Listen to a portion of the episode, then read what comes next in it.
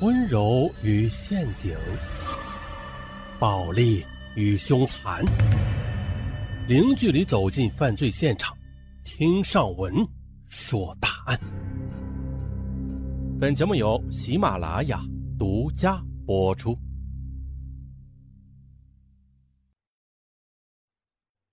这是一起离奇的案件，又是一件普通的案件。一个刑警大队长曾经被怀疑是奸杀案的凶手，而受害人恰恰是他的好友。十多年后，也许是在亡灵的提示下，他亲手捉住了案件的真凶。今天的这起案件涉及到警方人员，所以呢，人物的名字都为化名。再就是本案侦破的过程特别的曲折，结局也让人意想不到。二零一五年，穿着警服的杨刚，他缓缓地推开了包厢的大门。这是他们高中同学的一次聚会。看到杨刚走过来，四五十个同学突然都安静了下来。他们已经毕业十多年，现在都是三十多岁的中年人了。而每年的同学聚会，杨刚从来都没有参加过，这竟然是第一次。为什么呢？很简单。杨刚，他曾经是特大奸杀案的嫌疑人，而受害者就是他的高中同班女同学校花夏梦婷。下面我们回到十几年前，十八岁的杨刚和夏梦婷在河南某县城上高中，不过家却是在县城旁边的乡下村里。县城能有多大呀？高中距离乡下村子骑车也就半个多小时而已。杨刚和夏梦婷的父亲是同村的能人，两人先后参军，离开了村子。夏梦婷的父亲是炮兵，因为技术出众，成为资深士官，后来又被提拔为基层军官，一直留在部队服役。而杨刚的父亲那就更了得了，他和儿子一样，是一个一米八几的大块头。长相那是英武又聪明好学，杨刚的父亲深受上级赏识，服役期间就被送入军校深造，随后步步高升。目前，杨刚父亲已是解放军驻云南某部的团级干部。当时的制度是，团级干部家属可以随军。可惜的是啊，杨刚父亲的部队远在云南国境线上的偏远山区。儿子随军的话，那根本就无法上到想象中的中学了。于是杨刚就被父亲留在家里上学。不要小瞧这个县城，这在全省可是赫赫有名的，每年都有大量的学生考入大学。夏梦婷的父亲的想法也是一样，两家并非很熟悉，他们的父亲也在不同的军队。然而呢，这个村里边的人一半都是左右沾亲带故。两个孩子从小都在一起玩闹，夏梦婷叫杨刚为刚子哥，杨刚叫夏梦婷为婷婷妹。其实啊，两个人是同龄人，只是相差了三个月而已。从上初中开始，身材高大的杨刚就得到了一个任务，那就是每天和夏梦婷一同骑车来往中学。因为啊，在九十年代初期。河南小县城的社会治安并非很好，偷抢拐骗的事情也是层出不穷。一个女孩子单独骑车是有一定危险性的，但是对于家长的要求，杨刚却一度的感到很好笑。哪个流氓会去调戏她呀？确实，初中那会儿的夏梦婷皮肤黑黑的，也谈不上什么身材，瘦高个子，长得像豆芽菜一样，大体呢还是孩子的样子。还留着两个可笑的马尾辫然而进入高中以后，那真是女大十八变。夏梦婷她居然就变成校花了，她居然变成了一个雪白皮肤、大大的眼睛、红红的嘴唇、高高的鼻梁、身材高挑、胸部高高隆起的大姑娘。更重要的是，她是一个颇有女人味的人，并且呀，这个夏梦婷她说话温柔，举止腼腆。年龄还小，却能让男人怦然心动。而杨刚也和父亲一样，是个大块头，身高体壮，身体特别好。在别人看来，他们似乎很般配。更重要的是，两人一同上学、放学长达六年之久，算得上是朝夕相处。奇怪的是，也许就是因为特别的熟悉，两人呐并没有早恋。在杨刚的眼中，夏梦婷并不是今天亭亭玉立的大美女，而是当年拖着鼻涕跟着他捉泥鳅的小妹妹。然而，少女她总是怀春的。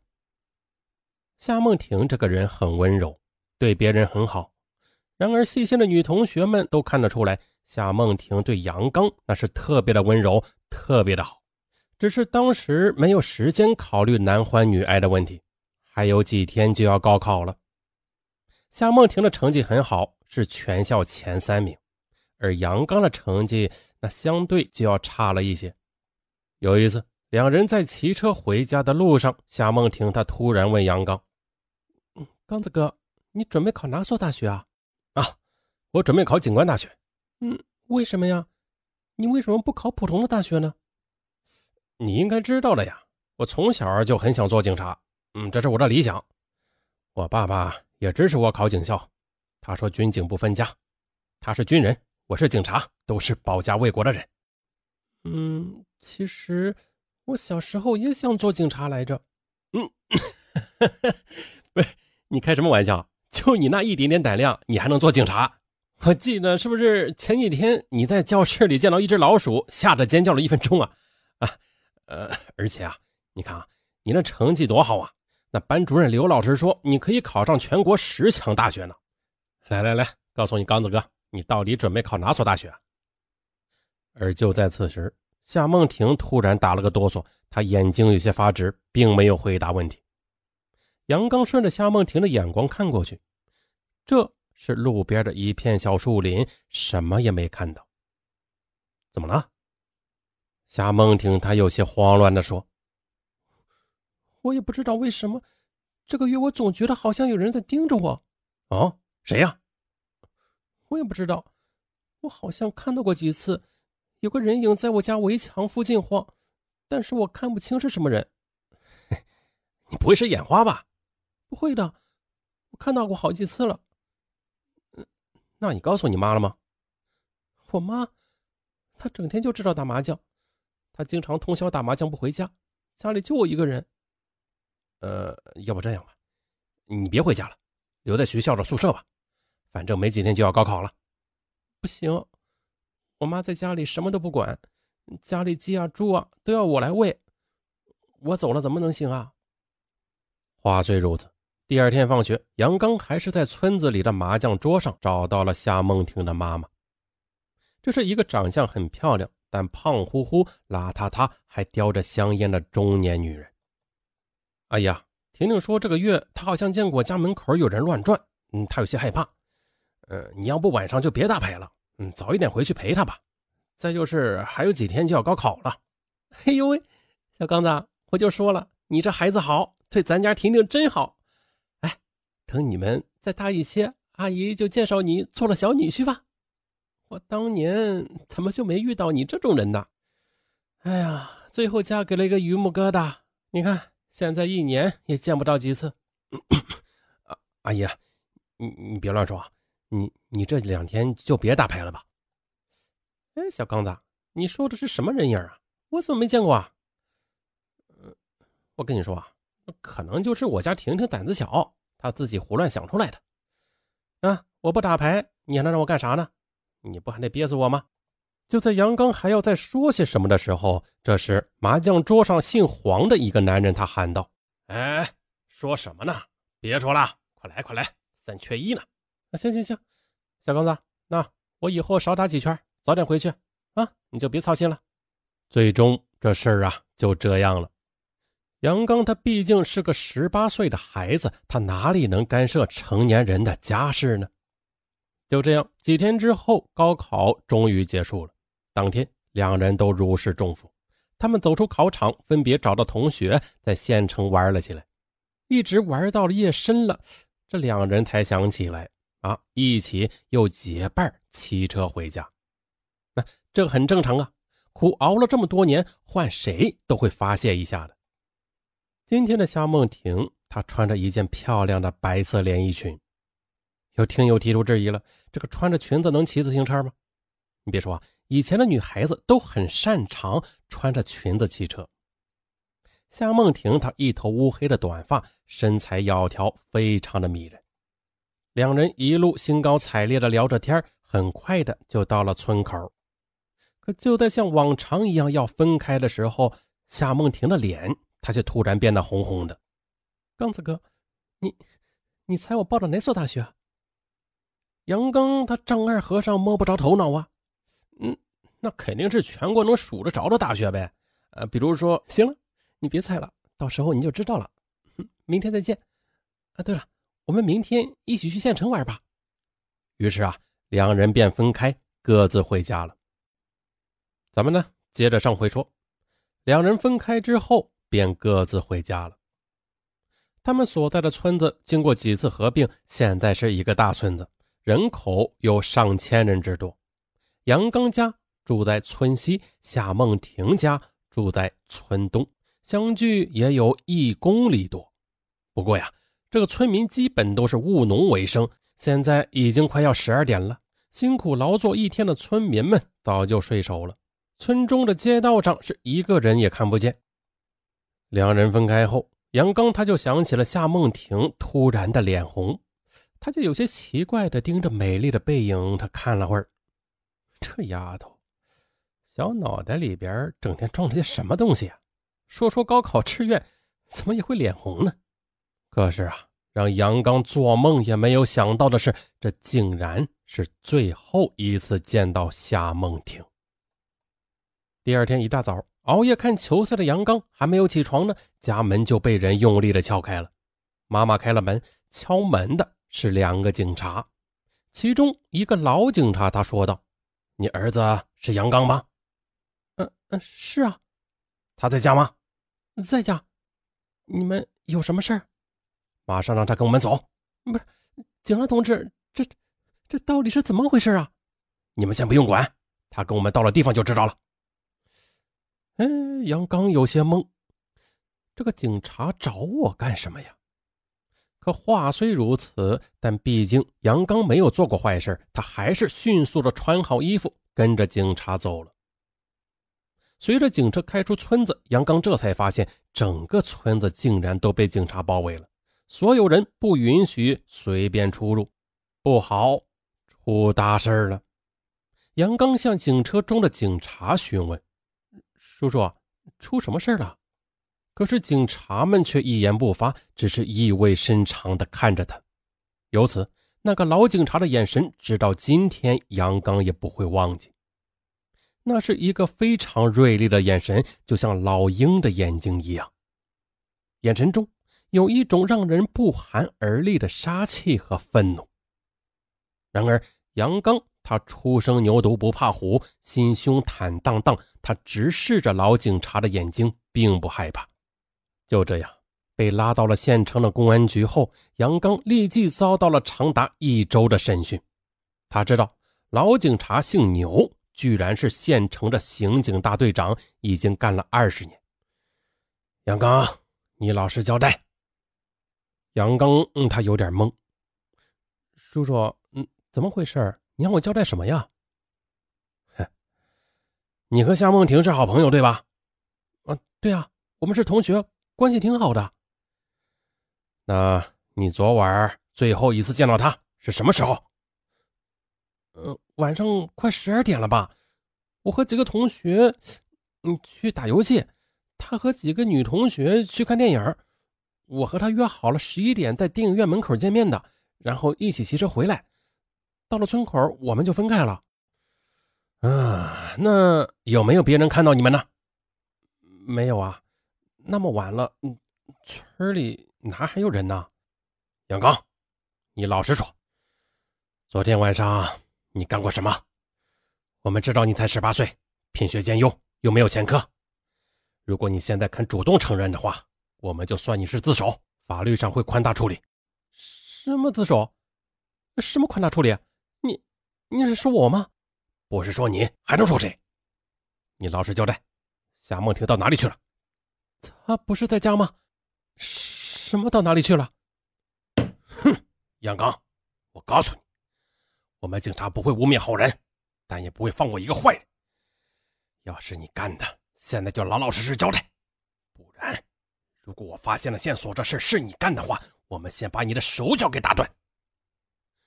杨刚他完全不知道怎么回答，他甚至顾不上害怕。叔叔，我求你告诉我，这到底是出了什么事啊？也许牛大队长以二十年的刑侦经验，觉得这个杨刚似乎还真不像是歹徒，于是便说了下面一番话：夏梦婷昨晚失踪了。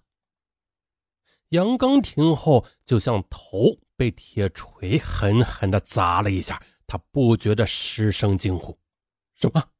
你你说什么？失失踪了？对，不仅仅是失踪。”我们认为他遇害了，尸体有可能会被背到哪里埋掉了。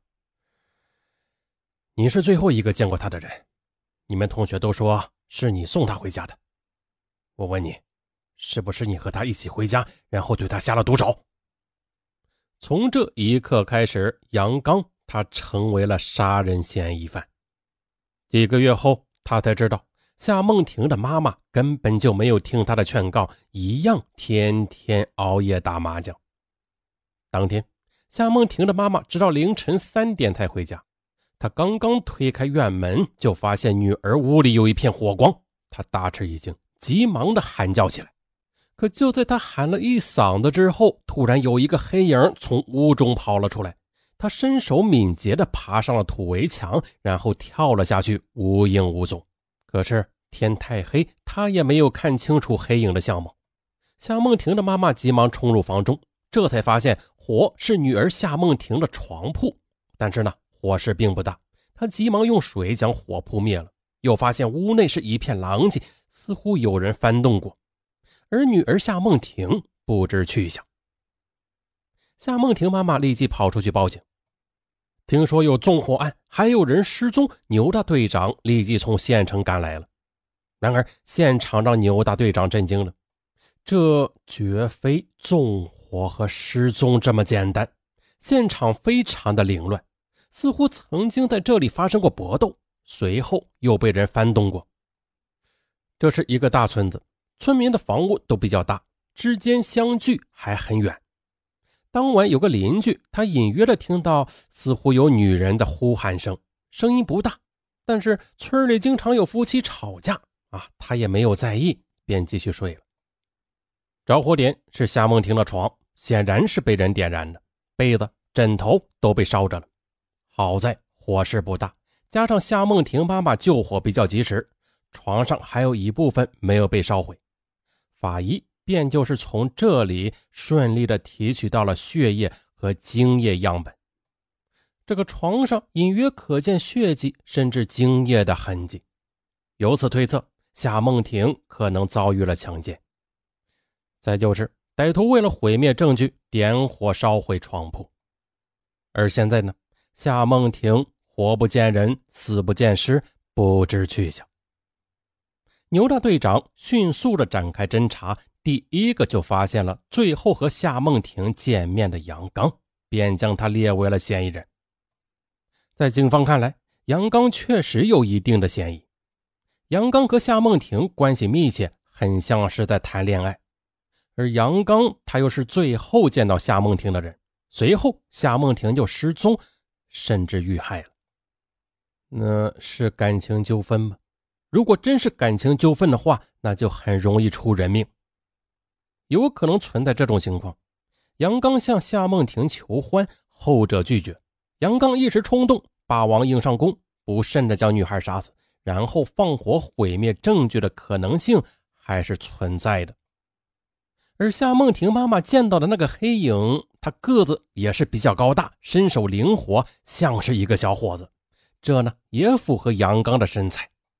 接下来。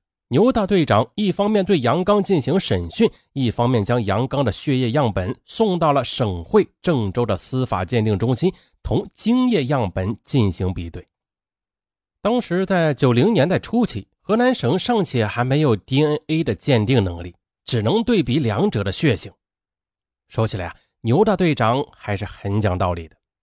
九零年代初期，对于杀人嫌疑犯，他哪里有不动刑的？但牛大队长他总觉得杨刚不像是凶手。同时，杨刚母亲和奶奶都证明，这个孩子回家以后就一直看球赛，看到两点多呢，并没有出门。所以，杨刚并没有挨打，他仍然在公安局羁押了七天之久，一直等到郑州的鉴定结果。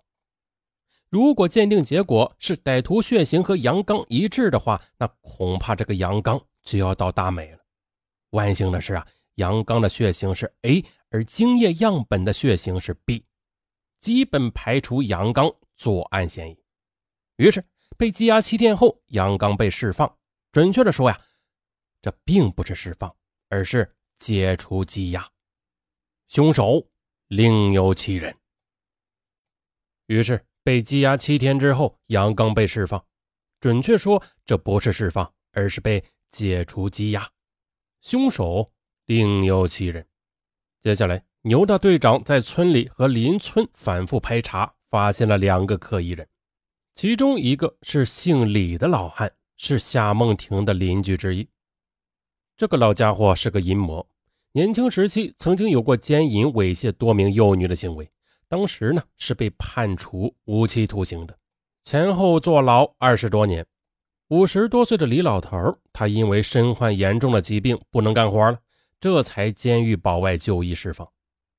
他回到村里，一人独居，因为名声太臭啊，那村里人对他是避之不及，没有人和他来往。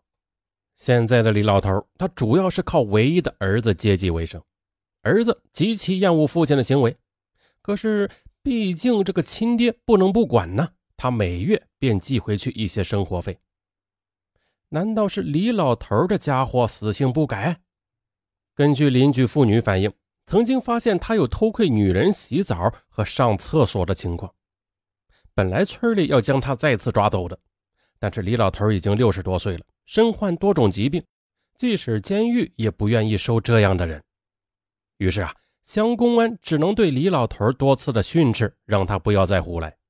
这时候还有村民反映，因为邻居女孩夏梦婷长得漂亮。曾经发现李老头多次长时间的盯着他看，并且眼光阴邪。除了李老头以外，还有另外一个嫌疑人，而此人说来很可笑，竟然是夏梦婷妈妈的奸夫。夏梦婷失踪后，村民们立即检举，说夏梦婷妈妈作风不正派，有个情人。夏梦婷的爸爸常年在军队，很少回家探亲，那风骚的女人，他便忍不住寂寞。和一个牌友勾搭成奸了，而这个牌友就是本村姓黄的那个光棍汉。这个光棍汉他懒惰油滑，家贫如洗，但是他身材较为的高大，长相呢也不错。据说某方面的能力比较强，他经常的勾搭周边村子的妇女，所以村民们认为奸情出人命。说不定是这个小女孩撞破了两人的奸情，试图告诉父亲，奸夫就偷偷的杀人灭口。那么有听友就会提出质疑了：不过是偷情穿帮而已，没必要杀人吧？其实啊，这个很简单，因为夏梦婷父亲是军人，奸夫的行为就属于破坏军婚罪，要坐牢多年的。而加上夏梦婷父亲他性格强硬。一旦知道这事儿，肯定要找他麻烦，那打残他也说不定。这个奸夫本来就是个流氓无赖，可能一急之下铤而走险。还有村民们认为，这个姓黄的奸夫是个色鬼，他和多名妇女保持不正当关系，说不定啊，他是想母女通吃，非礼夏梦婷未遂以后，恼怒之下杀人。那这种事儿从古至今也并不罕见。就这样，根据群众举报，牛大队长将两人先后抓获。抓获之后，从李老头的家里搜出了一些女性的内衣裤，经过辨认，都是本村妇女丢失的。而李老头被捕以后啊，他立即承认自己确实有偷窥妇女洗澡和上厕所的行为，还盗窃过内衣。李老头他说：“我知道自己不是人，一大把年纪还做这种事儿。”我也不知道怎么的，我就是忍不住，控制不住自己。我听人说，我这是一种病，恐怕是要带进棺材里了。那夏梦婷，她是不是你害的？呃，这跟我没关系。不瞒您说，我岁数大了，我就是有这个色心，也没色胆了，只能做一些偷鸡摸狗的一些事情去过过瘾。你让我去强奸杀人，我这个身体是真不行了。坐牢的时候，他们知道我是花案，整天的挤兑我，让我干最苦的活儿，就是下河掏河泥那种。这一搞啊，就搞了二十年。我现在是严重的关节炎，平时不拄着拐棍就不能走路。哎呀，别说夏梦婷是十八岁的大闺女了，就是七八岁的小女孩，她拔腿跑我也追不上。要是我们两人打架，那我站都站不稳，他一把就能把我推倒。那么，这个李老头他说的是不是真的呢？根据医院鉴定，李老头确实患有严重的关节炎。根本没有奔跑甚至正常行走的能力，而夏梦婷的妈妈，她却看到一个人快步的奔跑和翻围墙，那李老头是绝对来不了的。于是啊，李老头便被排除了嫌疑。那么，会不会是姓黄的奸夫干的呢？当天，警方就包围了村子，而姓黄的奸夫却不在家里。后来。警方又花了几天的时间，才在邻村他姐姐家将姓黄的奸夫给抓获了。面对警方的审讯，黄姓奸夫大惊失色：“ 这这闺女怎么死了？真倒霉！啊，不行了不行！啊，这事捂不住了！完了完了完了！我要坐牢了！不，这这哪个王八蛋做的？这不是要害死老子吗？聒噪！说。”人是不是你害的？天地良心，我哪有这种胆量杀人呢？我我要是有这种胆量，那我也不会在村里被几个骚娘们当宠物一样养着了。是不是怕他闺女告状，你才下的手？嗯，是的。不说说真的，我我是怕的要命，我怕他去告状，让他爸爸知道。但是啊，你让我去杀人，我无论如何也不敢的。我没有疯，破坏军婚，我坐牢最多也就是两三年，杀人是要偿命的。啊，对了，我犯法该坐牢就坐牢，我去坐牢。但但你们千万不能再遭说我杀人呢，我求求你们了。经过调查，这孙子倒也没说假话。警方花费了巨大的精力，这才证明黄姓奸夫当晚的行踪。原来夏梦婷失踪的当晚，这家伙正在邻村某大款媳妇的床上啊，根本不在本村，所以他没有作案时间。后来呢，这孙子被判刑三年，夏梦婷的父亲扇了老婆几个耳光后，断然的和他离婚。那么这三个嫌疑人都被排除了，可是凶手是谁呢？不知道。咱们再说杨刚这边。回到家后，杨刚发现别人始终的对他指指点点的。一种说法是杨刚和夏梦婷在处对象，当晚是想要和夏梦婷发生关系，而女孩不同意，就被杨刚奸杀了。还有说杨刚的爸爸是团长，官官相护，这才没事了。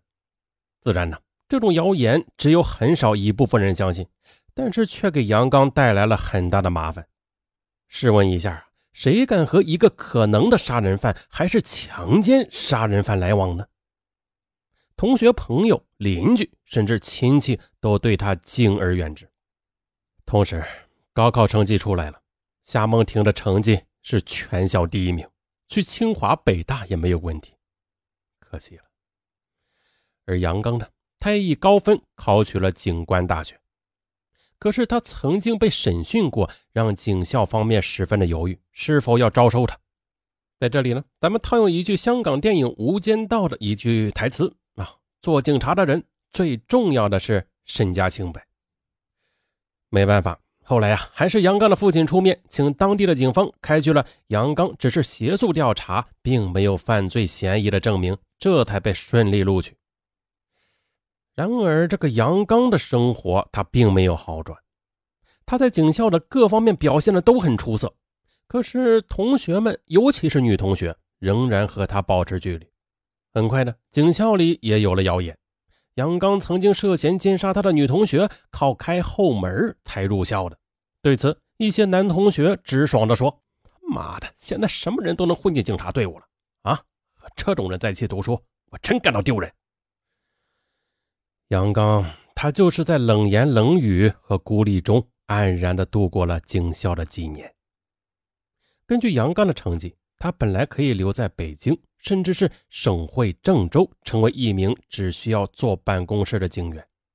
但是杨刚却坚持要求回到原籍的那个小县城。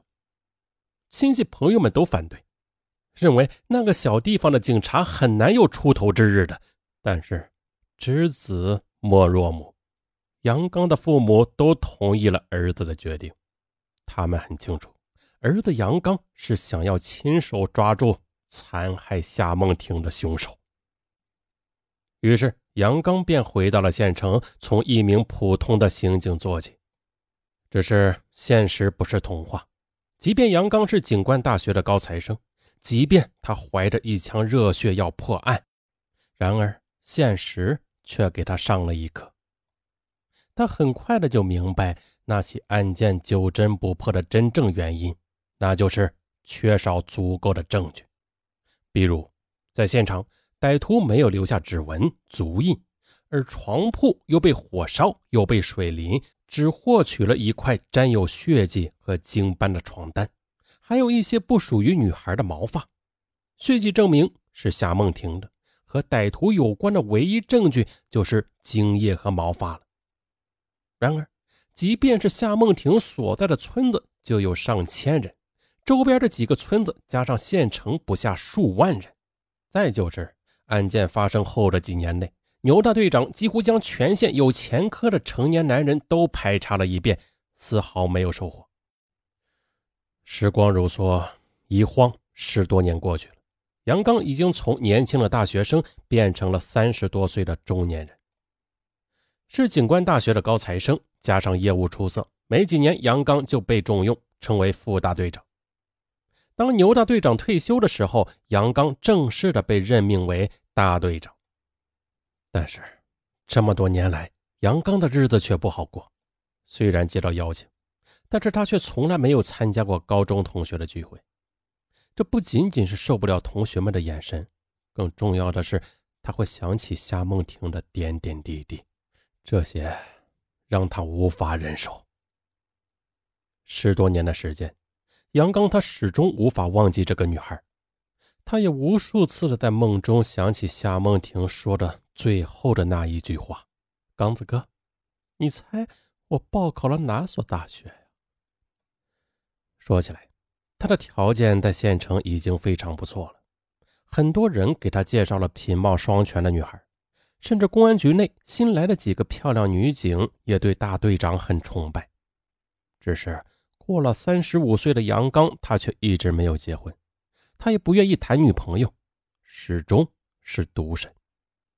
这么多年来，杨刚抓获了不少歹徒，一些还是强奸犯，甚至是杀人犯，但却都和这个案件无关，甚至连夏梦婷到底是死是活，他都搞不清楚。直到二零一四年的一天，一切。才有所转机。二零一四年，全省大搞村村通公路，县城呢也重新修建了一些旧公路。在清理一个废弃多年公路边的涵井时，这个修路工人发现了一个麻袋和少量的衣物，鞋帽残骸。把麻袋打开一看，修路的工人吓得是屁滚尿流，里边全是枯骨。接到报警后。杨刚立即赶到现场，只是看了一眼，他就认出了一个塑料的发卡。这，是夏梦婷。杨刚，他忍不住双手颤抖，他终于找到夏梦婷了。只是，一个发卡还并不能说明这个枯骨就是夏梦婷，这还必须有其他的证据。杨刚他又想起来，夏梦婷小时候顽皮。曾经被石头砸伤过前额，住了半个多月的医院。虽然不是专家，但杨刚他也看到了枯骨前额有明显的陈旧的痕迹。为了确认夏梦婷的身份，杨刚亲自带着颅骨去郑州鉴定。杨刚他做梦也没有想到，他竟然有一天会捧着夏梦婷的头颅去旅行。在火车上，下属发现杨刚紧紧地抱着这个颅骨，一刻也不松开。他的脸上流露着一种爱怜和坚毅的表情。根据郑州方面的鉴定，这确实是夏梦婷的遗骨。尸骨上没有明显的伤痕，但舌骨有骨折的迹象。这推测他可能是在家的床上被活活的掐死，或者是勒死的。郑州方面还说，因为死者年轻，颅骨的牙齿那是相当的坚固。不过，这个门牙却有几个脱落，不知去向，并且这不是生前被殴打所致，而是颅骨已经完全骨化以后，有人搬动颅骨不慎落地，导致牙齿被撞掉的。现场又经过反复的寻找，但是没有发现这几颗门牙，由此可以确定这个夏梦婷是被人杀死的。歹徒将她奸杀以后，抛尸到这个荒郊野外的涵洞，直到十多年后才被人发现。不过，杨刚却发现一些奇怪的事这个发现尸骨的涵洞，并不是夏梦婷遇害之前废弃的，而是在遇害后的一年。也就是说，废弃之前，公路部门仍然每个月都会派人清洗打扫涵洞。显然，如果这里有尸骨，那早就被人发现了。那这就说明这里不是第一抛尸现场。歹徒开始并没有把夏梦婷的尸体丢在这里，而是案发后多年，歹徒才转移了尸体。为什么？只有一种可能，就是歹徒本来的抛尸地点可能马上就会暴露，而歹徒他被迫的转移尸体，得以隐藏自己。很显然，这些枯骨、麻袋和荒草纵生的涵洞均没有留下什么证据。这对案件侦破没有太大的帮助。随后，杨刚将夏梦婷的遗骨交给了他的父亲。此时啊，夏梦婷的父母早已离婚了，父亲将女儿精心安葬。根据当地的风俗，横死的孩子不允许埋入祖坟，于是夏梦婷的父亲在县城墓地买了一个最贵的位置，而陵墓的管理人员。他几乎每个月都能看到杨刚带着鲜花来到夏梦婷的墓边，站立良久。时间一晃，又是一年，案件仍然没有进展。然而啊，有句话说：“天网恢恢，疏而不漏。”二零一五年，一切都不同了。当天，杨刚一走进办公室，下属就告知，这个林省发来了一份协查通告。协查对象是两个兄弟，这两个兄弟哥哥叫做张润兵，弟弟叫张润军，三十岁左右，都是本县的居民。根据林省的资料啊，这兄弟两人十多年前就去外地打工，没有回过原籍。这兄弟俩就是被发现涉嫌一起强奸、抢劫、盗窃的串案，前后累计作案二十多起，时间跨越至少有四五年之久。他们作案的对象都是农村的留守妇女。兄弟二人蒙面后持凶器，然后翻墙跳入只有女人和孩子的家里，将钱物洗劫一空，还将女人强奸。他们手段较为恶劣，受害者中还包括年仅十一二岁的女童。目前弟弟已经被捕，哥哥在逃。看到这个案件的信息后，杨刚的脑海中他立即闪过了一丝灵光。张润兵和张润军兄弟曾经在他们村里住过。这两个兄弟还小的时候，父母就离婚了，又分别结婚再婚。平时，这个张家兄弟一直跟着母亲生活，住在邻村。然而，他们有时候也来杨刚他们村里小住几天，主要啊是向父亲要钱，并且这两兄弟从小就是一副无赖汉的嘴脸。据说手脚还不干净，而杨刚当年也看到过他们几次，但是却从来没有说过话。而在夏梦婷失踪的那年，这两兄弟还都很小，哥哥张润兵不过十五岁，弟弟张润军才十三岁，并且都已经辍学。那年龄太小，加上没有犯罪经历，加上又不会是本村常住人口，没有被列为夏梦婷案件的嫌疑对象。牛大队长曾经询问过哥哥张润兵，后者说话那是滴水不漏，精神也很正常，没什么特别的情况，并且夏梦婷失踪后的当年，兄弟二人就去邻省打工，再也没有回过老家。而现在，这两兄弟在邻省为非作歹多年，又有同夏梦婷案件很相似的翻围墙、强奸妇女的案件，那他们会不会和夏梦婷失踪案有关呢？接下来。杨刚立即亲自的赶赴邻省看守所审问被捕的弟弟张润军，没想到张润军他却十分的狡诈。他刚看到多年未见的杨刚后，便立即明白什么事儿了。对于杨刚的询问，张润军一口咬定不知道，当晚根本不在他们村，没有作案的时间，甚至张润军说他根本不认识夏梦婷。杨刚做了这么多年警察，他自然不是菜鸟啊。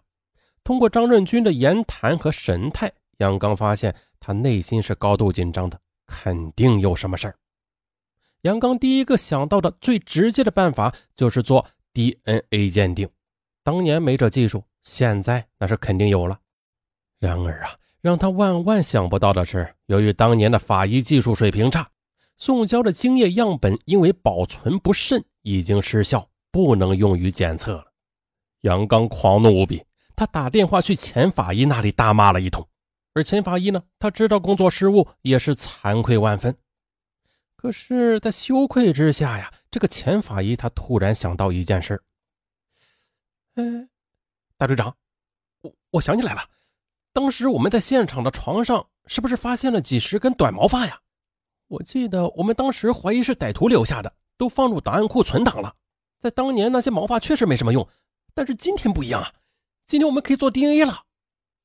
杨刚突然醒悟了，他立即将这些毛发和张润军的样本进行了比对。接下来，杨刚坐卧不宁的等了两天的鉴定结果，但是他却失望了。结果是否定的，歹徒的 DNA 和张润军的不同。也许张润军说的都是实话，他确实和夏梦婷案子无关。可就在杨刚他们准备返回河南放弃调查时，郑州方面的鉴定专家却突然打来了电话。杨队长，我们要告诉你一个很重要的情况。根据鉴定结果，歹徒虽然不是张润军，但他的 DNA 和张润军高度的相似。我们怀疑歹徒可能是张润军的直系血亲，比如哥哥或者弟弟之类的。这句话石破惊天，让整个案情都有了根本性的变化。很显然。负案在逃的哥哥张润兵有着重大的作案嫌疑，那现在已经能够肯定是他们兄弟两人做的案，那还能供着你吗？自然就动刑了。张润军这小子没什么用，吃不住打，很快的就交代了作案经过。根据张润军的回忆，作案时他才十三岁。我们父母都离婚了，对我们很差，我们连饭都吃不饱。我们经常回我爸的村子要钱，有时候还在村子里小偷小摸。我哥还同县城的一群扒手混在一起。有一次，我和我哥回村去，正巧遇到了夏梦婷，她长得很漂亮，我哥便对她吹口哨。夏梦婷她看了我们一眼，就快步走了。当时夏梦婷应该十八岁，我哥才十五岁，在他眼里，我们也算个孩子吧，也就没太当回事快说。你们是怎么做的案？呃，我们回村以后，我哥就说迷上夏梦婷了。他说她太漂亮了，搞得他晚上睡不好觉。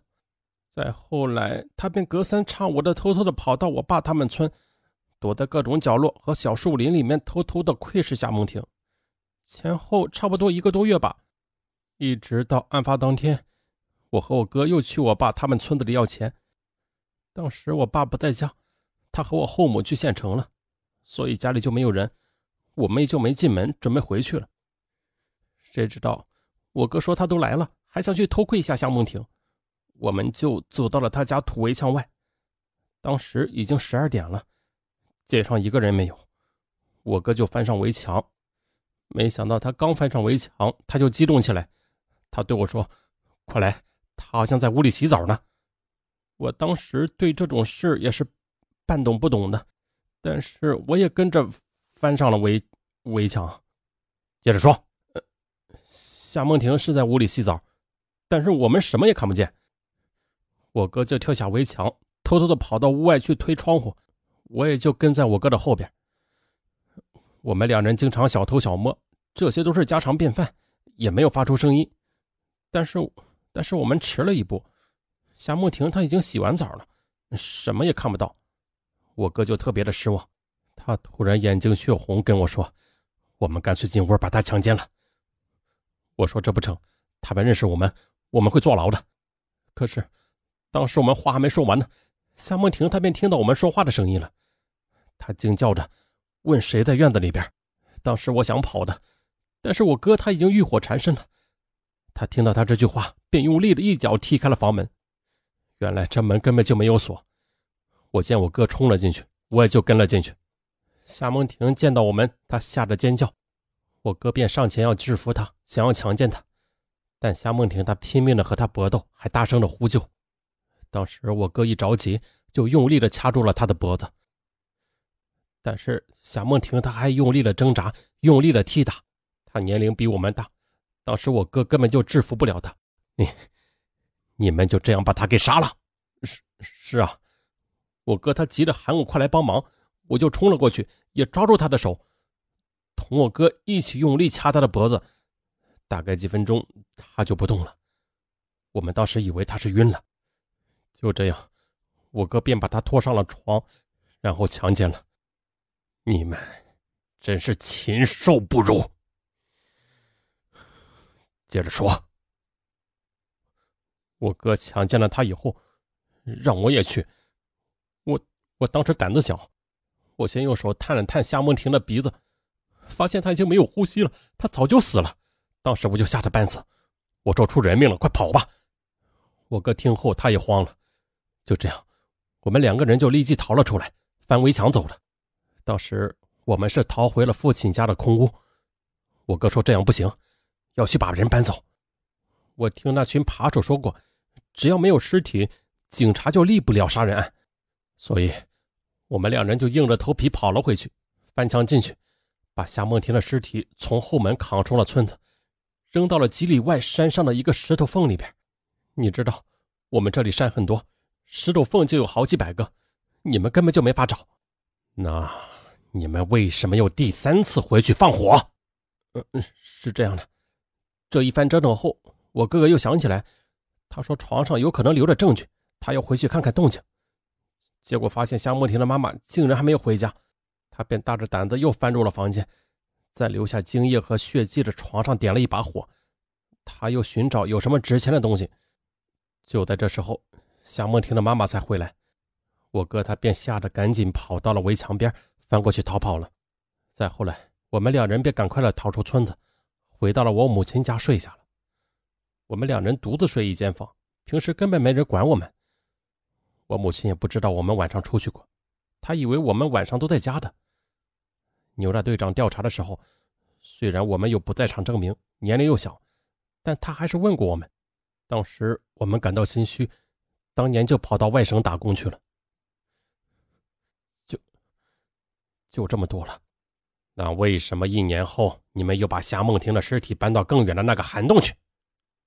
嗯那是你们那个牛大队长，他几次三番的组织人搜山找尸体。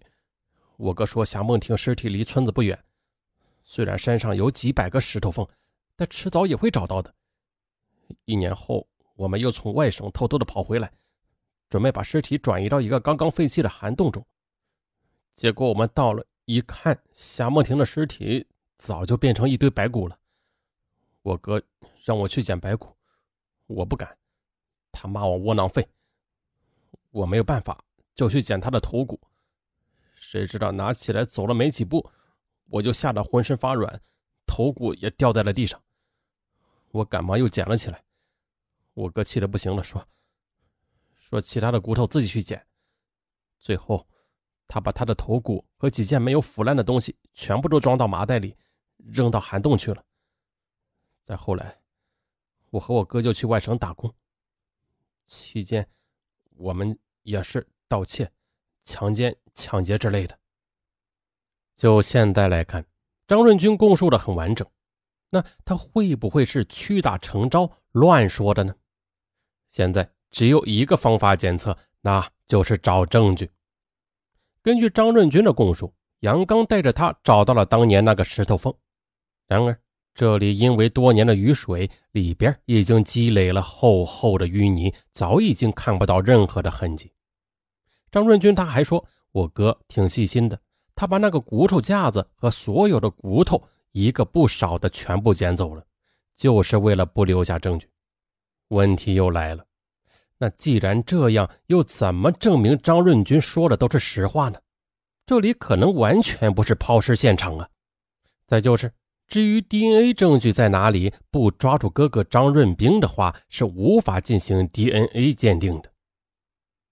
而张润军目前只有口供，又没有任何证据，显然也无法定罪。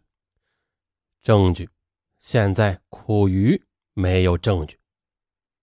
在杨刚为了证据焦头烂额之际，他却突然做了一个梦。梦中，他又看到了夏梦婷，还是十多年前那个样子。但是夏梦婷她却不说话，只是温和的看着他。杨刚在梦中忍不住的问：“你要跟我说什么？”在梦中，夏梦婷她用手指了指一座山上的石头缝，随后，杨刚他就醒了。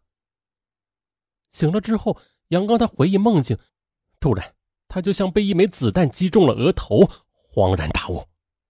不错，细心的张润兵，他曾经一块块的捡走了所有的头骨，但是他弟弟张润军捧着头骨走出来的时候，曾经将头骨摔在了地上，而颅骨上又少了几颗门牙，那这很有可能是当时摔掉的，而张润军。